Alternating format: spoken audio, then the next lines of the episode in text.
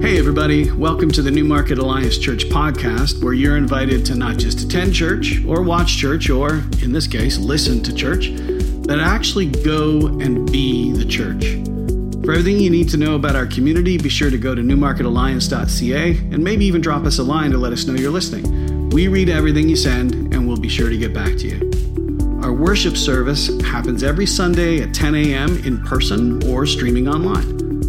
We want you to know you absolutely matter to God, and you absolutely matter to us. Everyone is welcome and wanted. Now, let's join today's teaching. If I were to ask you what is causing division and fights and quarrels right now in, in 2023, I, I have a suspicion I know some of the reasons you might say. Politics, we are increasingly polarized and partisan. Um, there were lots of things around the pandemic that were really contentious. Um, things around race are getting polarized. Uh, it seems values around how to raise our kids, what is socially acceptable, uh, what we pay for versus what is taxed. All, sometimes arguments are framed in you know sort of these ad hominem put downs of like you know, woke versus intolerant, um, which is unhelpful. I, have been listening to this really interesting podcast about J.K. Rowling of all people. You know the one? Do you know the one I'm talking about? Where you know, in the first phase of her career, she was shunned by the, you could say, the right, because uh, they thought she she was turning kids into witches and warlocks. And then she's shunned lately by, the, you could say, the left because she had the audacity to uh, call a biological woman a woman instead of um, person who menstruates or whatever the new nomenclature is. And uh, it, it's just really interesting how, how polarized we are on some of these things. What is causing all these fights and quarrels? But what if there is something underlying these relational breakdowns that go deeper than just sort of where you stand on a, a particular issue? What if there is a, um, what if there's something we bring to those issues, to any issues, that makes us by nature contentious? I, I, was talking to some marriage coaches this week, and we were, you know, swapping stories. And it's funny how, like, nine times out of ten, your fight about the thing you are fighting about isn't really about the thing. Okay, it's not really about the snow tires. It's not really about the remote. It's not really about the cell phone bill. Um, it wasn't really about the pandemic. Are y'all up for some honest self reflection this morning? Yeah, me neither, but let's do it anyways, because. Because James has this way of making us squirm a little, so why stop now? So let's pick up where we left off with James, chapter 4, verse 1. And he says, What is causing the quarrels and fights among you? Don't they come from the evil desires at war within you? You want what you don't have, so you scheme and you kill to get it. You are jealous of what others have, but you can't get it. So you fight and wage war to take it away from them. So let's just stop there for a sec. James starts this section of his letter in two very interesting ways. First, he doesn't bring up how to solve conflict, he brings up what causes conflict. And that's interesting because most of us think we already know uh, exactly what causes conflict. Somebody did something or said something that made us mad. You know, we don't need somebody to tell us what made us mad or fight or, or get into that. We know. Um, but that's exactly his point. You don't. You don't know. So, what really causes quarrels and fights among you? And then James answers it in, a, in, a, in which is the second way that this is untypical and interesting. He says we get in fights because of what's inside of us. Uh, The call is coming from inside the house, apparently. It's not the other person, it's not what was said or done. It's usually about what's inside of us. We are at war inwardly. So it's natural for us to be at war outwardly. Inner conflict is absolutely going to spill out outwardly. Now, if you're like me, I don't want to hear that because I tend to think that I'm always the justified, aggrieved party. And so, however I react is, is rational and justified. But James wants to challenge me. He wants to challenge you. He wants us to think about the possibility that um, when we get into most of our conflicts, most of our fights, it's because of our own internal junk. And what is that junk? Well, James says it's about what we desire, what we want but don't have, what we covet and would be willing to even kill for. So, what's he describing? Envy. Envy, something that he brought up uh, just recently in his letter. In fact, we talked about it last week in a section. Apparently, it's a big enough, important, pervasive, at the root cause issue that he's wanting to bring it up again. If you weren't here with us last week or couldn't focus because of the kids, here's just a quick review. Throughout Scripture, envy is flagged as, as one of the more deadly sins. In fact, in church history, it's listed as one of the how many? Seven uh, deadly sins by the church because it's more than simply looking at somebody and wishing you had a little bit of what they had. The truth is that envy is poison. And left unchecked, it'll, it'll go on the relational warpath. And it begins with desire. We see something that somebody has or can do or has achieved, and we wish we had it or could do it or had achieved it. But if unchecked, that, that desire actually turns to dislike. You don't just want what they have, you resent them for even having it. It becomes personal, almost as if they are getting or experiencing what rightly belongs to you. And so you start internally, maybe at first unconsciously, rooting for them to lose what they have. So you tear down, you attack, you undermine, you sabotage. And if left unchecked in our lives, envy will take that dislike that it has created and lead you to destroy whatever it is that you were desiring of that person's life, which is why envy is like it's like the rabies of the heart. It, it takes over. So it is envy that often puts us into relational conflict with other people. Sometimes its, its weapons might be that of, of slander or lies or deceit or malice, may, maybe even violence. Envy is not going to stop until that which is desired is either possessed or destroyed. That's how insidious it is. Now, why do we envy? if we get into fights and quarrels because of what's going on inside of us, and if what's going on inside of us is envy, and if envy is so destructive that it just leads to fights and quarrels, then, then why are we envying? Well, that's where James goes next. Let's read it. You do not have because you do not ask God. When you ask, you do not receive because you ask with wrong motives, that you may spend what you get on your pleasures. You adulterous people. Don't you know that friendship with the world is hatred toward God? Anyone who chooses to be a friend of the world becomes an enemy of God. Or do you think Scripture says without reason that the Spirit He caused to live in us envies intensely, but He gives us more grace?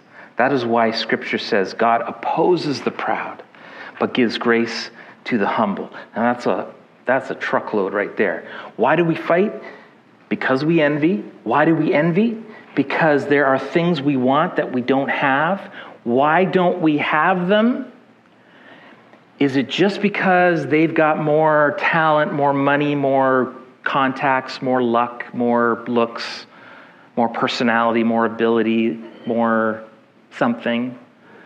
That's how we think. And James says we're thinking wrong. It's not because they have more. And again, it's not about them, it's about us. Keep looking inside.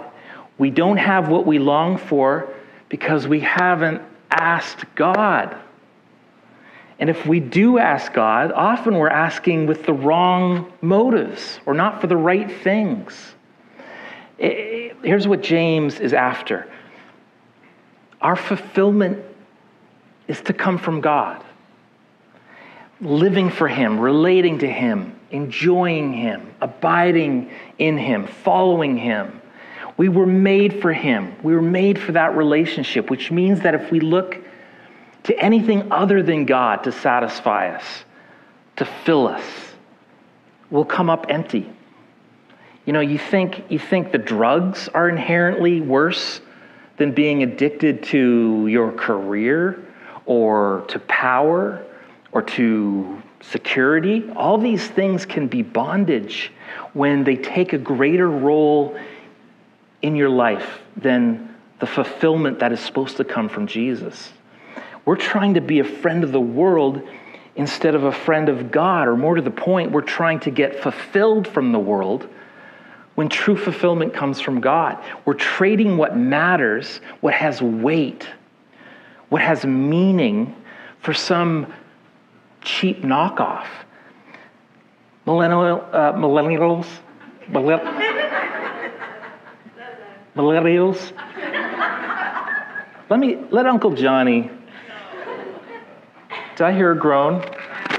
Let Uncle Johnny tell you about a time before price scanners and barcodes and QR codes. A time when the only record of what something costs was a little sticker on the, on the item um, with the price. Gen X and boomers are like, preach, brother, come on. And if you were a mischievous kid like me, you thought it was hilarious to put the 25 cent price tag on the TV. and then you take the $50 price tag and put it on a bobby pin. Wait until they find out how crazy the prices are here. Down is up, up is down, cats marrying dogs, it'll be hilarious. Guys, this was before video games. I had a lot of time on my hands, okay? So, parents, put your kids in sports, I guess is what I'm trying to say. What, what was valuable had been made cheap, and, and what was cheap had been made valuable. And it's kind of indicative of what is happening today throughout our culture. It's like someone has broken into our world and changed all the price tags. As a result, we're not willing to invest in what matters. But man, we'll pour our lives into things that don't. So, getting what the world has to offer is everything to us because in our hearts and in our minds, this, this life, specifically the material side of this life is all there is, is all that matters. And maybe that's not what you believe technically. You believe that this life is but a breath, and uh, in comparison to what lies ahead, at least, you believe in the principle of storing up treasure in heaven. You, you want to hear one day, well done, good and faithful servant. But in practicality, in lifestyle, we remain captivated by the here and now, by how much we have, how much we advance, how much we can achieve, how much we enjoy. We let the material outweigh the spiritual because somebody switched the price tags and we bought into it. I know I've, I've read this quote from C.S. Lewis before, but it's such a good quote. He says, We are half hearted creatures, fooling around with drink and sex and ambition when infinite joy is offered to us. Eh, we're like an ignorant child who wants to go on making mud pies in a slum because he cannot imagine what it is meant by the offer of a holiday at the sea. And then Lewis adds, We are far too easily pleased. So the ultimate breakdown. Um, what will leave you feeling more dissatisfied than anything is to either look to something other than God or to go to God for cheap, worldly, non spiritual things that aren't even God things. And James says, either way, you're missing out. But then he adds one last thing at the end. Did you catch that? God opposes the proud, but gives grace to the humble. We, we can get even more out of whack uh, on this than we already are if we add pride into the mix. Because what pride adds to envy is the idea that we don't even need God. When, when we're trying to find something to fill the emptiness inside of us, in pride, we can go as far to think that, you know, God doesn't even have anything to offer us that we can't get ourselves.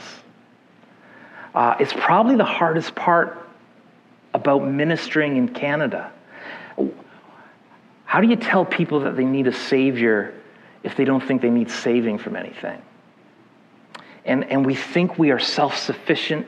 We don't think we are needy and broken when we really are. Uh, seeing things as they really are only comes from humility. Maybe our great, our great spiritual disease, at least in this country, can be summed up in three words that I hear all the time I got this. I got this. I, I hate to be that guy. I would rather give you a motivational, pump you up speech about everything that you need is inside of you. But today I got to tell you on your own, you ain't got this. You ain't got this. And it's only when you realize that you ain't got this that you will turn fully to God. Now, right about now, you might be wondering, what can we do about all this?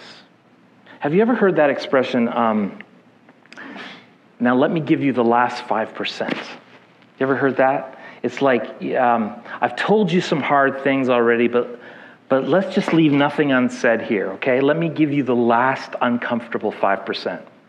And here, James, I think, wants to say, if I've got your attention, let me give you the last 5%.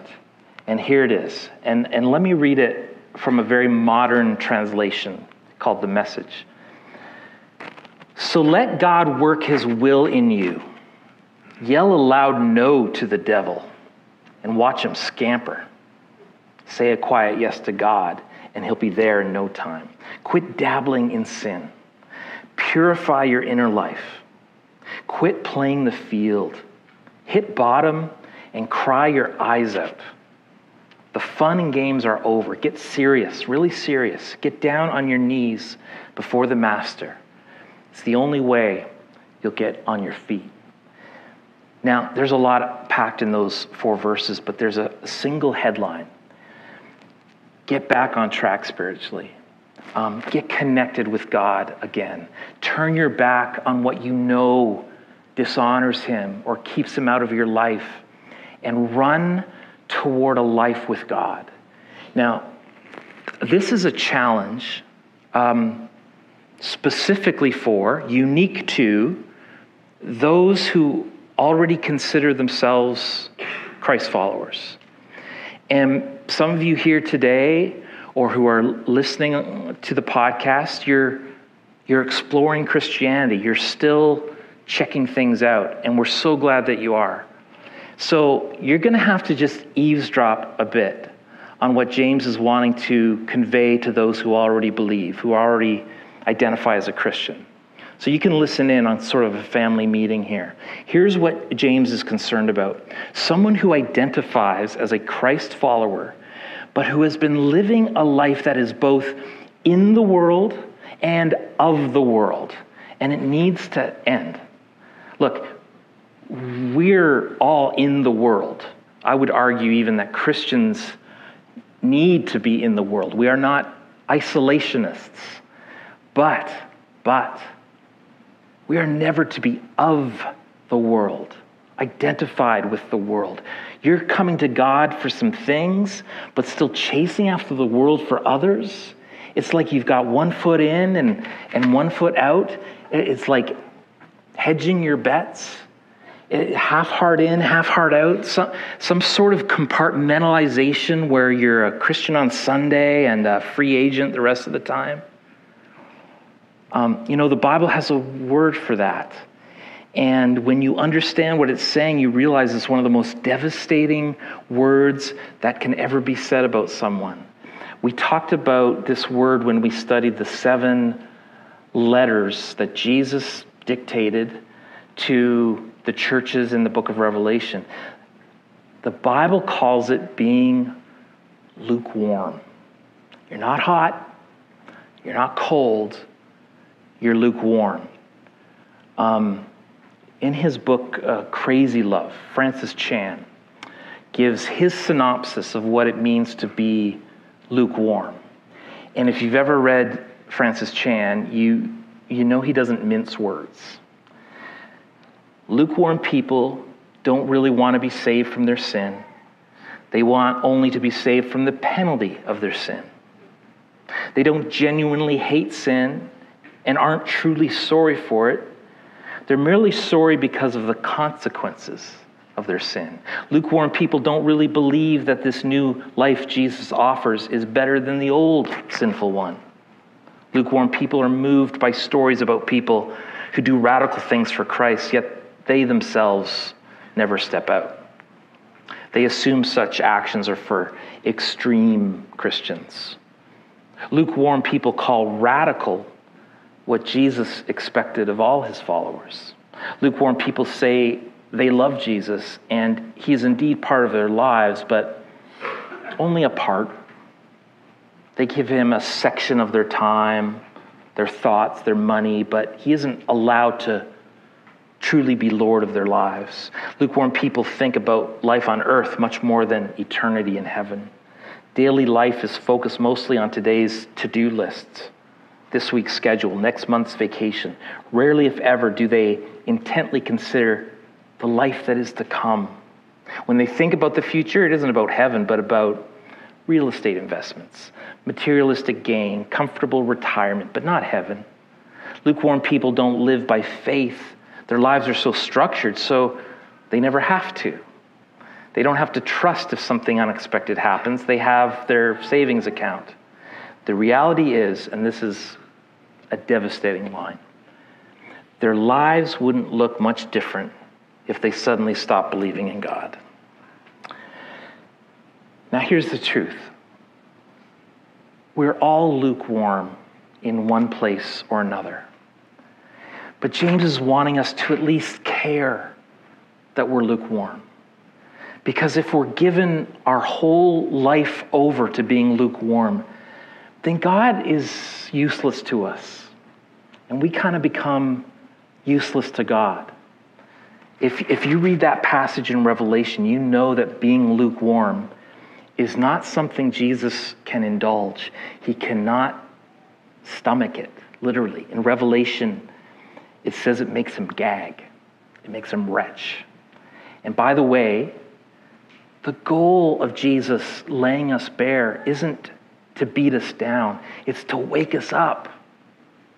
So, how does James end this section of the letter?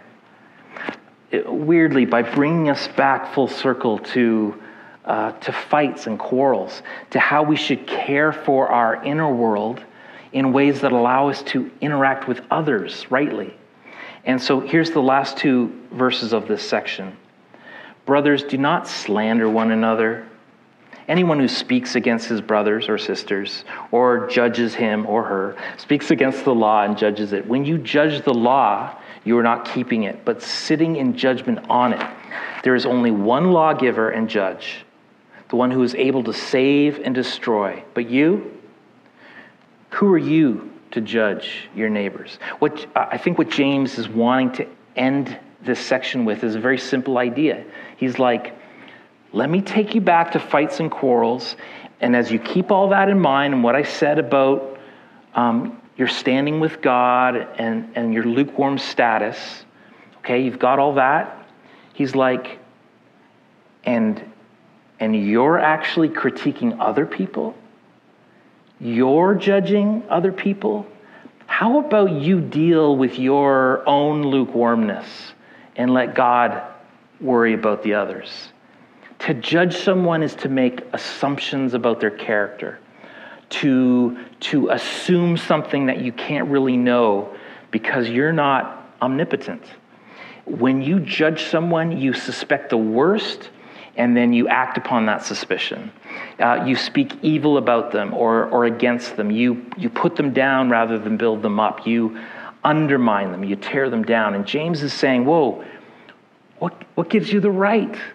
What in your resume do you think qualifies you to be their judge? Quit being so hard on people. How about instead worry about yourself? There's, there's one judge, and you ain't him. So quit acting like it, you know? Deal with your own lukewarmness. So, to circle back, what causes fights and quarrels among you? We do. I do. And James tells us wake up. Wake up. Stop being, stop being so lukewarm. And, and most of all, see that all of the conflict, all of the stress, all of the tension in our life is coming from a single source, not letting God be God, not finding your fulfillment in God, not realizing what is important and what is eternal, being a lover of the world. I mean, I, who wants to live a life that makes Jesus want to retch? James is giving us this, this bracing splash of cold water and honesty here. It's, it's actually more like a slap in the face. And thank you, James, for it, for, for reminding me, for reminding us in the midst of everyday life, in the midst of inflation and mortgage rates going up and, and disappointing governments and an Oilers Leaf final that never happened. And thanks for reminding us, James, about what matters and how we should be living. And when it comes to Jesus, there's only one smart bet it's, it's all in. Any Jeopardy fans in the house? I kind of got into it again when this guy, this, this genius, James Holzhauer, started on this run. And he would do something really crazy during this winning streak. He was a professional gambler before he was a trivia king.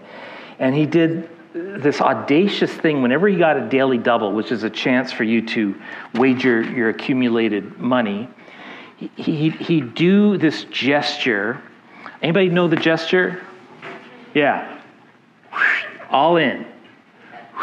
All in. A little poker analogy. Huge risk, not playing it safe, literally not hedging his bets.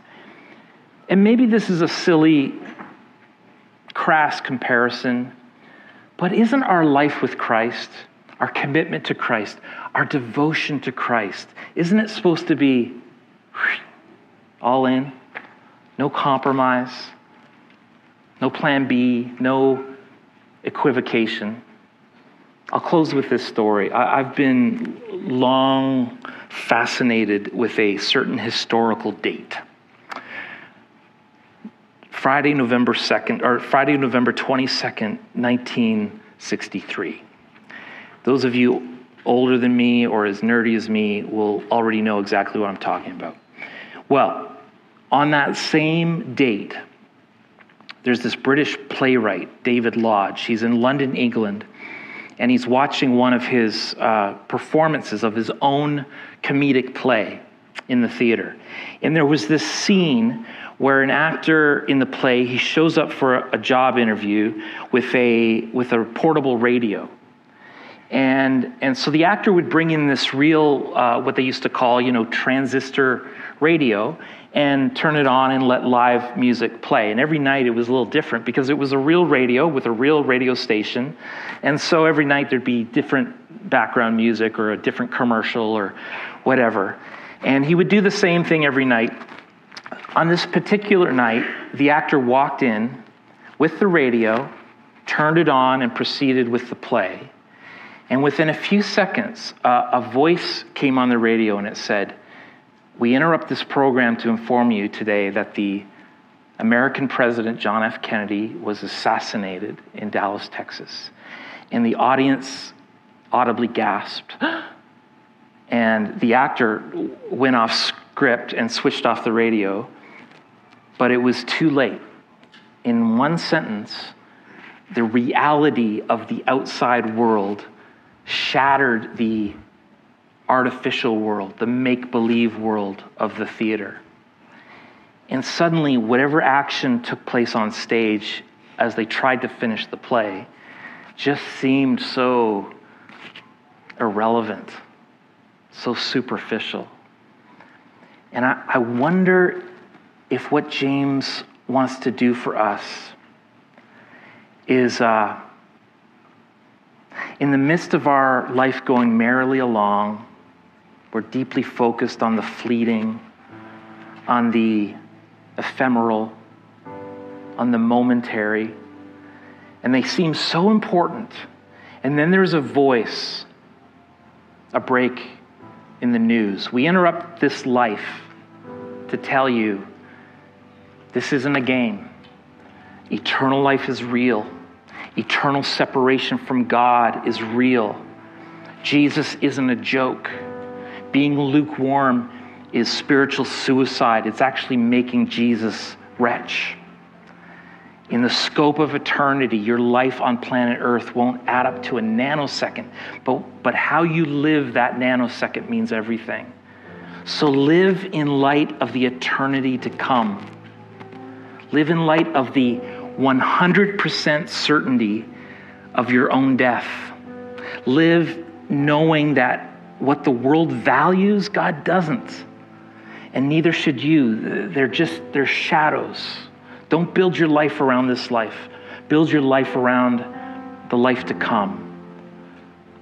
James is the radio saying that the God of the universe is alive and he knows your name and he knows your heart is that a good thing? Is that a comforting thing? Is that a disturbing thing? I, I, suppose that depends on whether or not in our heart of hearts we're saying,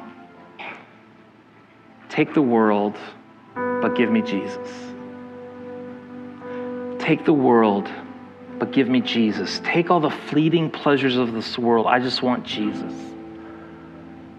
I'm all in for following Jesus. Amen?